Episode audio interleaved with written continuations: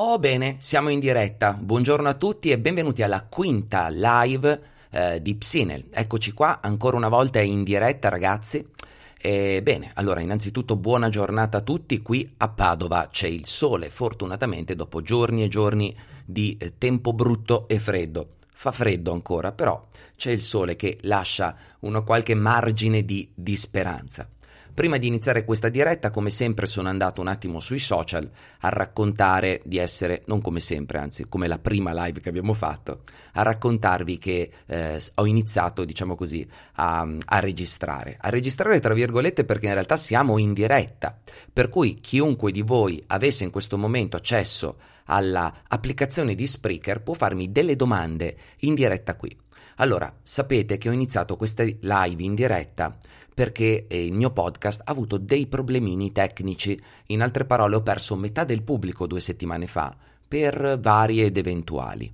Eh, nel frattempo sono riuscito a mettere tutto a posto. Eh, dico sono riuscito perché purtroppo sono, non mi hanno aiutato. Purtroppo dall'esterno non ho ricevuto un grosso aiuto in tal senso, eh, perché la gente, o meglio i tecnici, non riuscivano a capire bene. Però per ora il tutto è risolto e voglio ringraziare tutte le persone che, nonostante abbiano perso traccia del podcast, mi abbiano scritto, mi hanno scritto, mi avete scritto in tanti, mi avete detto Jenna, dov'è finito il tuo podcast? Per piacere, aiutaci a recuperarlo e questo per me è il segnale più importante di questa sventurata vicenda. Ho comprato un nuovo microfono, per cui è probabile che voi sentiate la mia voce in modo leggermente diverso. Speriamo che sia buona come qualità. Per cui ti chiedo com'è la qualità, puoi scrivermelo, puoi scrivermelo qui in chat se sei in diretta oppure me lo scriverai più tardi. Ragazzi, io ho tempo per fare queste dirette solo al mattino e solo di giovedì e sono perfettamente consapevole che è un orario sfortunato perché la maggior parte di voi è al lavoro e quindi anche se per caso riesce di straforo a guardare qualche pezzettino su Instagram, su Facebook o sul, su Psinel, probabilmente non, non, riesce ad ascoltarmi perché o fate un lavoro dove potete eh, fare quello che volete oppure... Ah, grande Mauro Corda mi dice ottima qualità, grazie mille Mauro. Eh, ti ringrazio ancora per questo feedback perché è importante, è importante. Quindi ho qua davanti un po' di domandine che mi avete fatto. Eh, allora, non so se sapete come funziona Instagram, però quando la stories dove metto la possibilità di fare la domanda, quel beggettino dove scrivete la vostra domanda, quando passano le 24 ore questo beggettino sparisce e io non riesco più a recuperare, o meglio, non è più così facile recuperare le domande a cui rispondere. Inoltre, come mi avete fatto notare, e voglio ringraziare tutte le persone che mi stanno dicendo che queste live sono molto interessanti, proprio perché e sono fermo, sono a casa, per cui posso risponderti con maggiore serenità. Devo come sempre dirti che non mi preparo le risposte, per cui quello che ti dico è ciò che mi viene in mente così da chitto. È chiaro che qui potrei andare a googolare o prendere qualsiasi libro, però mi piace farla un pochettino così e infatti rispondo solo alle domande a cui posso aggiungere qualche cosa. Quindi voglio ringraziarvi davvero per questa cosa qua. Vediamo un po'. Quindi il podcast sta tornando in forma la puntata di lunedì, ragazzi, sarà una vera figata. Si può dire figata? Figata è una roba dei miei tempi, credo, quindi una roba anni 90 e... e pensarci in questo modo qua mi fa, mi fa, un po' ridere, però è una bellissima puntata dedicata ai quattro circuiti eh, cerebrali della meditazione, che sono quattro circuiti, eh, quattro pattern cerebrali ricorrenti che sono stati scoperti all'interno delle ricerche eh, del, sulla meditazione, in quella che oggi viene chiamata anche, eh, come si chiama, scienza contemplativa o neuroscienze contemplative. È molto interessante conoscerli perché sappiamo che queste abilità non sono campate in aria, ma sono abilità che noi possiamo non solo allenare, ma possiamo anche misurare attraverso sc- uno scanner, cioè una risonanza magnetica, che ci indica quali aree si sono sviluppate o meno. Quindi tra poco inizio a rispondere alle vostre domande, prima vi devo avvisare, potrebbe arrivare Amazon, un pacco, che mi porta un nuovo antipop, che sarebbe quella cosa che sta davanti al microfono, adesso sto usando quello vecchio e se dovesse arrivare dovrò interrompere la, la nostra diretta. Quindi mi lancio subito sulle domande e sulle risposte. Quindi andiamo direttamente a prendere... Ehm, andiamo direttamente a prendere le vostre domandine. Ah, queste forse sono quelle vecchie. Mm. Ok, allora Susanna, Susanna che è una super ascoltatrice mi chiede perché si medita con gli occhi chiusi? Allora, in realtà Susanna esistono molti modi per meditare, anche con gli occhi aperti. Ad esempio, nella tradizione zen, molte meditazioni si fanno con gli occhi aperti. Eh, però mh, anche nelle meditazioni, eh, diciamo così, più di origine eh, indiana, la meditazione a volte va fatta con gli occhi socchiusi, non completamente chiusi ma in generale si chiudono gli occhi per prestare maggiore attenzione alle sensazioni che arrivano. Perché gli occhi, diciamo così, quando ci guardiamo in giro, facciamo maggiore difficoltà a connetterci con il sentito, nel senso del percepito, sensibile, del tatto, dell'olfatto, eh, dell'udito, perché la maggior parte del nostro cervello è deputato alla visione e non solo, noi senza renderci conto continuiamo a scansionare la realtà andando a destra e a sinistra e questo ci impedisce di creare una vera e propria presenza. E come racconto ogni tanto, se si va a fare un vero ritiro di pratica meditativa, soprattutto della tradizione di Goenka, quindi della Vipassana, vi mettono dentro una celletta perché in questo modo non avete il disturbo eh, dell'aria che arriva dall'esterno, eccetera. Molti di noi hanno l'immagine eh, romantica del meditatore che va in mezzo alla foresta, all'aperto, e medita all'aperto. È fantastico meditare all'aperto, ma se volete imparare dovete limitare le distrazioni esterne e una modalità per farlo è chiudere gli occhi. Allora, eh, allora, dico i nomi ragazzi, poi eh, dico i vostri nomi, non di tutti, questo è troppo ric- riconoscibile per cui non dirò il nome. Può essere che in una relazione lui si senta inferiore e anche essendo innamorato decida di chiudere? Mm, io credo che se una persona è realmente innamorata eh, possa anche andare oltre questa cosa qua dell'inferiorità e non, decida, e non decidere davvero di chiudere. Se una persona è realmente innamorata è difficile che metta, che anteponga davanti questo senso di inferiorità all'amore. Eh, come si dice, al cuore non si comanda ed è un po' così realmente. Io ho visto davvero, letteralmente nella mia vita, non solo nel mio studio, ma nella mia esperienza personale, amici che facevano davvero delle follie, persone che magari persone tiepide, no, hai presente quelli che tra un po' non ti dicono neanche grazie, perché sono fatte così, di estrazione, diciamo, fatta così, che in realtà nel momento in cui stavano perdendo il loro amore oppure quando si erano innamorate cambiavano completamente. Quindi credo che il fatto di chiudere possa essere deciso da tanti altri fattori che mm, cioè non credo che il, contra, il contrappeso possa essere il vero amore. Poi, ovviamente, dipende, ognuno di noi è diverso. Cosa ne pensi della terapia breve strategica di Nardone? Mi arriva spesso questa, questa domanda, eh? Paragoni con quella usata da te. Allora, il paragone con la terapia strategica breve di Nardone con quella che utilizzo io eh, non esiste. o meglio, la mia psicoterapia deriva da Milton Erickson e quindi Milton Erickson ehm, le sue strategie, le sue tecniche sono state impacchettate dal Mental Research Institute di Palo Alto. In un libro molto interessante potete trovare questa liaison tra, le, tra queste parti che si chiama Terapie non comuni di Jay Haley. Vi consiglio di leggerlo perché lì dentro c'è già tutto praticamente, se siete appassionati. La prima parte è noiosissima, ma poi entra nello specifico e in quel libro si vede tranquillamente come eh, la maggior parte delle metodologie utilizzate nella terapia breve, chiamiamola così, nella terapia moderna, eh, sono quelle di Milton Erickson, per cui eh, il paragone con la mia terapia non c'è perché è più o meno la stessa terapia della stessa famiglia, per cui ehm, è, stessa, è, un po' la stessa cosa, tra virgolette, anche se legge- ha dei, qualcosa di differente. Come faccio a cambiare i pensieri negativi? chiede Lori. non puoi cambiare i pensieri negativi. O meglio, certo, una persona può imparare a modificare il proprio modo di pensare, ma non è questa la chiave per pensare meglio. La chiave per pensare meglio è imparare a osservare quei pensieri negativi per ciò che sono, dei pensieri.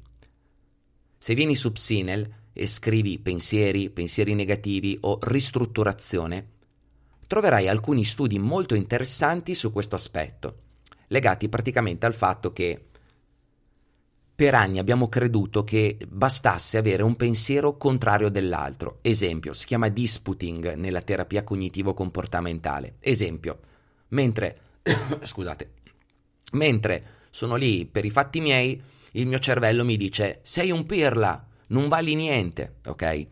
E nelle terapie eh, di vecchio stampo e anche nel credere, eh, nel sapere comune, c'è l'idea che io mi debba dire l'esatto contrario. No, ok, mi becco che mi dico questo e dall'altra parte c'è un'altra vocina che dice non è vero, non sei un pirla, hai fatto A, B, C e D nella tua vita, non è vero, sei molto di più, bla bla bla bla bla. Ecco, in realtà quello che si crea dentro di te quando fai questo giochino è una lotta, una lotta tra una parte A e una parte B di te stessa o di te stesso, sì, di te stessa. Lori, credo che tu sia una, una donna. E però il problema è che il campo di battaglia sei tu, Lori. Mm? Quindi la cosa migliore da fare è imparare ad osservare questi pensieri e se vieni su Psinel e scrivi la gestione dei pensieri trovi l'esercizio chiave per farlo.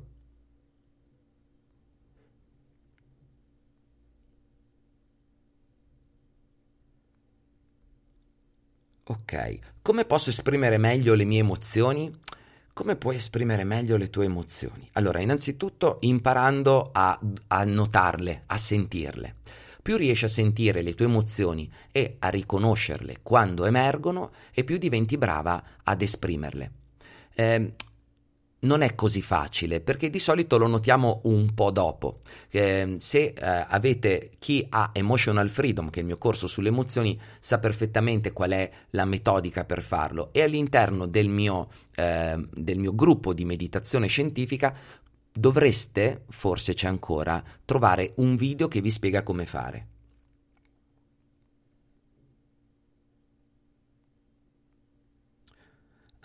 Qualche libro per capire le donne, chiede, mi chiede Sebastiano. Non esistono, no scherzo. non so se sapete la barzelletta, no? Di quello, de, di quello che trova la lampada nella, spia, nella spiaggia. È una, è una, battuta sessista, però è divertente, eh? Voi sapete, care ascoltatrici di Psinel, che io ho un eterno rispetto verso il genere femminile. Sono convinto che, eh sì, siete superiori in molte cose, per cui... Eh, però nella barzelletta dice così che c'è questo tizio che eh, strofina una lampada, esce fuori un genio, gli dice dammi, dimmi un, un desiderio. E lui gli dice non lo so, vorrei un, vorrei una, eh, questo qua un surfista gli dice io vorrei un'autostrada che da casa mia mi portasse nei luoghi eh, dove fare surf.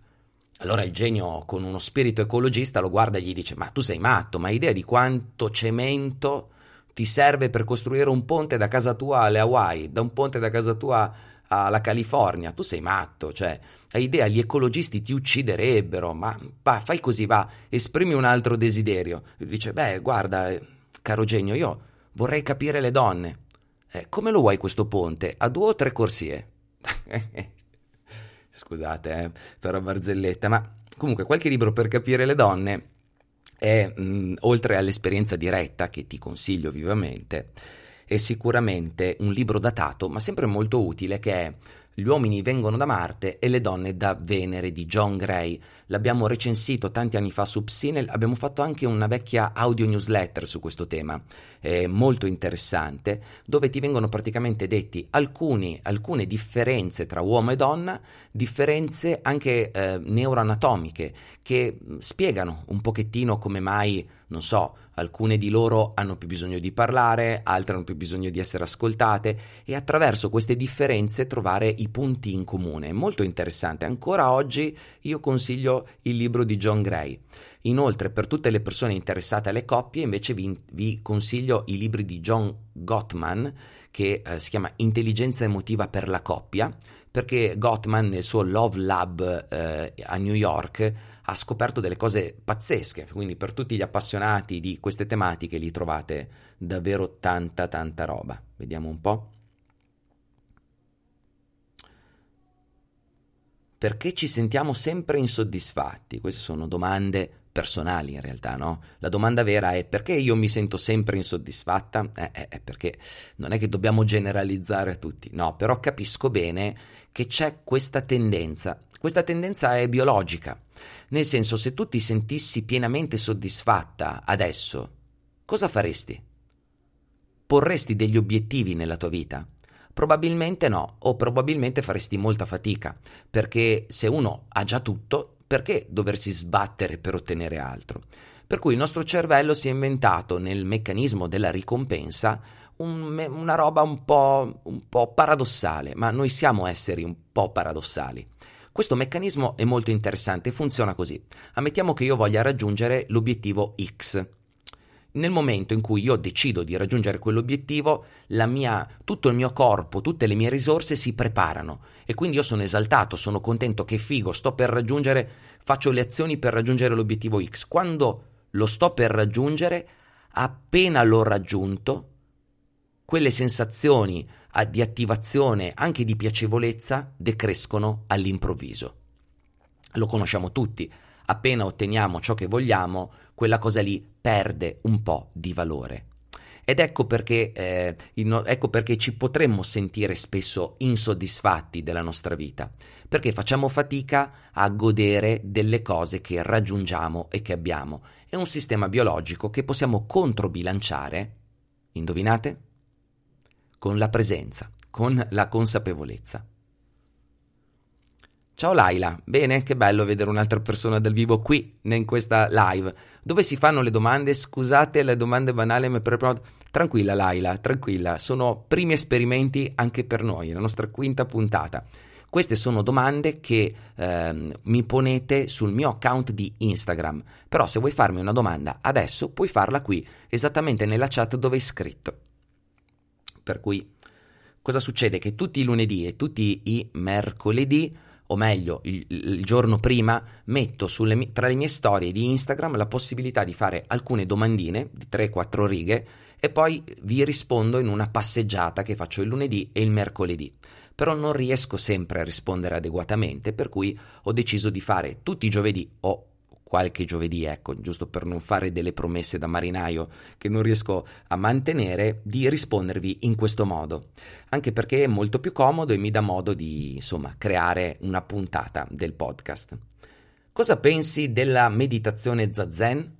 Penso tutto il bene possibile. La meditazione zazen l'ho praticata per un certo periodo ed è in parte una delle meditazioni più secche. A me piacciono le meditazioni secche. Dopo anni, anni, anni, secche intendo che hanno poche istruzioni e che mm, hanno poco di mistico al loro interno. Vedete, io ho iniziato a fare meditazione con pratiche molto mh, spirituali. Non che io fossi spirituale, però un po' passando dallo yoga, ho avuto un piccolo periodo dove ho fatto yoga per circa un annetto, un po' meno, sette mesi in Portogallo. Lì ho imparato tanti tipi di meditazione, però erano molto simili alle forme di autoipnosi che io facevo in Italia, quindi al Silva Mind, al training autogeno, al rilassamento. E lo Zazen invece è molto più vicino alla mindfulness, anzi la mindfulness è in parte Zazen, solo che quando è nella sua parte aperta. Solo che, mm, ecco, è giusto, la termino qui, è, è, molto bella la meditazione zazen, praticatela, è fatta molto bene. E ad esempio prima si parlava di occhi aperti, occhi chiusi, lo zazen si può fare anche con gli occhi aperti. Perfetto, grandioso, scrive Laila. Ok, volevo chiedere come fare a superare l'ipocondria? Qualche consiglio magari perché da mesi ne soffro in modo particolare e mi sta condizionando parecchio. Allora, faccio subito presente, eh, Laila, visto che sei qui in diretta, che la, ehm, l'ipocondria solitamente necessita di una, ehm, necessita di una, di una psicoterapia, quindi di un colloquio con uno psicologo che riesca a capire più o meno come mai provi questo stato di, eh, di chiamiamola paura nei confronti eh, di, di molte cose, ecco, giusto per generalizzare al massimo. Però esiste una tecnica che posso consigliarti e questa tecnica consiste nel cercare di eh, non evitare tutti i pensieri negativi legati alla paura e alle paure che ti circondano. Un buon modo per farlo è per capire quali sono queste paure e venire su Psinel, cercare scrittura espressiva e provare ad applicarla. Un'altra cosa che puoi fare, dopo che hai fatto quel, quell'esercizio della scrittura espressiva, è prenderti 5-10 minuti ogni tanto, ti metti lì e pensi che cosa accadrebbe nella mia vita se io continuassi ad avere queste paure? E fatti questa piccola peggiore fantasia, che traggo tranquillamente dal lavoro di Nardone che abbiamo citato poco prima, per 5-10 minuti con una sveglia. E poi basta, ti fermi lì. Però, ti ripeto, la cosa migliore che tu possa fare è fare una consulenza. Quindi parti dal diario, dal diario della... Dal, quindi dalla scrittura espressiva che trovi su Psinel, e poi cerca anche peggiore fantasia o puoi anche trovare improprietà situazionali. Eh, prova queste due, due, o tre cosette e magari qualcosa potrebbe sbloccarsi.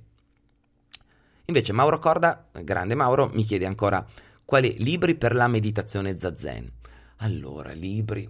Mm. Allora, lo zen è l'arte della motocicletta, lo zen è l'arte del tiro con l'arco ma guarda, davvero, come libri sullo zazen ce ne sono tantissimi di maestri che hanno detto anche cose un po' controverse tra di loro. Però di per sé, adesso non mi vengono in mente testi adeguati. La cosa migliore che tu possa fare è cercare come si fa lo zazen e poi, ehm, e poi cercare di... Oh, scusate, ho sentito questo rumore, scusate. Comunque, ehm, aspetta, eh, che io adesso ok? La mente zen, la mente del principiante, quello di eh, Suzuki, che è, uno, è praticamente il maestro più famoso di Zazen, potrebbe essere ottimo. È presente quello con la copertina blu dell'astrolabio? Cerca Suzuki, mente zen o qualcosa del genere. E poi la cosa migliore da fare, ragazzi, queste robe qua, è, è, è praticare fondamentalmente. Allora, perché gli uomini, molti di loro almeno, non vogliono sposarsi? Boh, non lo so io. Beh, neanche io volevo tanto sposarmi, però mi sono sposato, quindi no.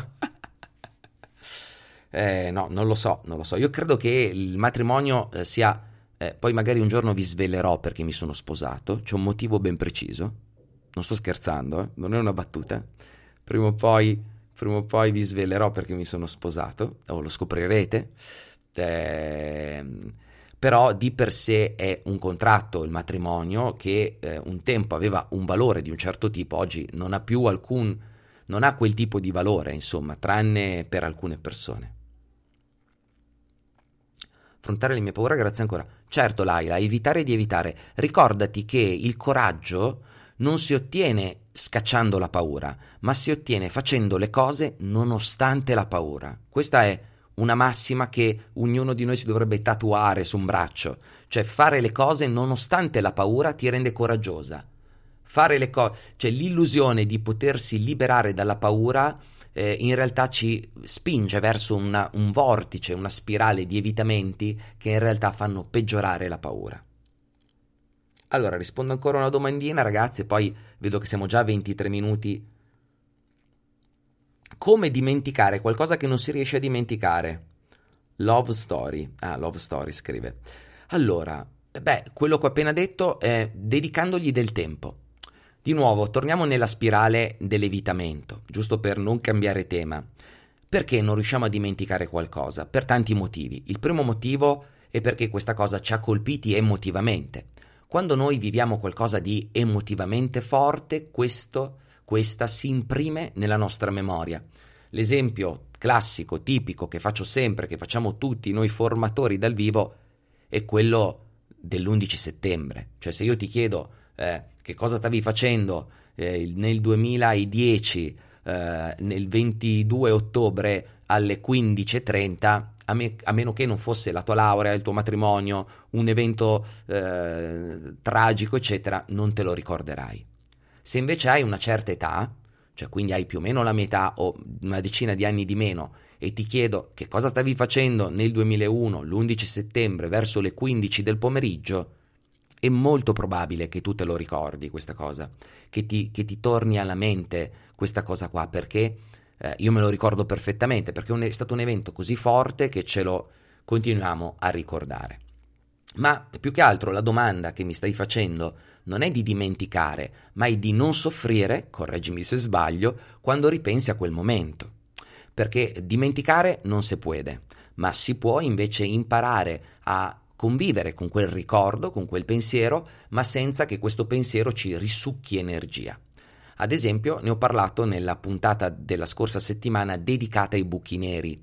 Ecco, vai a ascoltarti anche la puntata sui buchi neri, ma una delle tecniche per creare spazio a questi eventi che vogliamo dimenticare, quindi bisogna evitare di evitarli e bisogna dargli spazio, esattamente come un lutto come il lutto, no? È presente che nei lutti si fa la messa, poi si fa il funerale, eccetera. Per molti studiosi quell'aspetto spirituale, religioso, eh, serve per elaborare il lutto.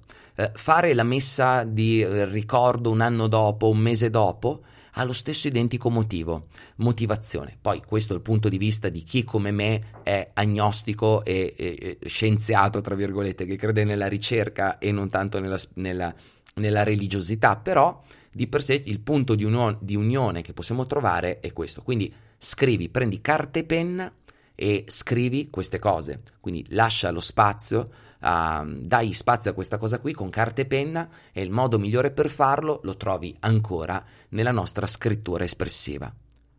Ragazzi, non è che sei impazzito in, negli ultimi 2, 3, 4 anni che continuo a parlarvi della scrittura espressiva. È stata una vera rivoluzione nel campo del self-help questa scrittura espressiva. Questo James Pennebaker, di cui potete trovare tantissime tracce su Psinel, ha fatto degli studi che sono durati 40 anni sulla scrittura e eh, non è una roba così banale come sembra. Vediamo un po' se c'è un'altra domandina a cui posso... Eh, eh Un amore non corrisposto al personale la vera amicizia una volta passato il sentimento? Ah, questo è un casino. Se passare amore non corrisposto. Un amore non corrisposto si può tor- diventare amici? Non lo so, ragazzi. Questa è una domanda davvero difficile a cui davvero non so rispondervi. Quindi, diciamo così, è un po' in chiusura. Innanzitutto, prima di salutarvi, fatemi fare questo check per vedere un pochettino. Oh, che bello! Visto che comunque siamo stati un po' una ventina di persone in diretta, quindi questo è per me è un vero piacere.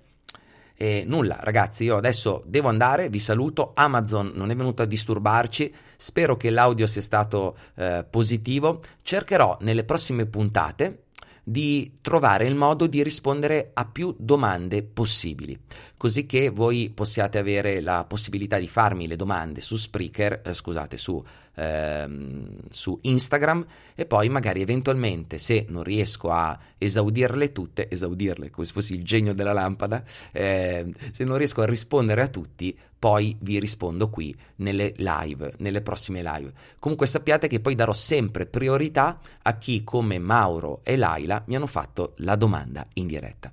Quindi grazie a tutti ragazzi per la vostra attenzione, ci sentiamo sempre su Instagram, sui social, ma soprattutto lunedì, o meglio domenica sera alle 23.30, con l'uscita della puntata 276 del podcast dedicata ai quattro circuiti allenabili del, eh, della nostra mente con la pratica della meditazione e non solo. Vedrete, non è solo dedicata alla meditazione. Bene, buona giornata a tutti e, e nulla buona, buona consapevolezza. Non so, devo trovare una sigletta come fa Riccardo Dal Ferro, no? E non è tutto noia ciò che pensa, ma poi no, c'è, il copywriting su, sulle cose di Riccardo.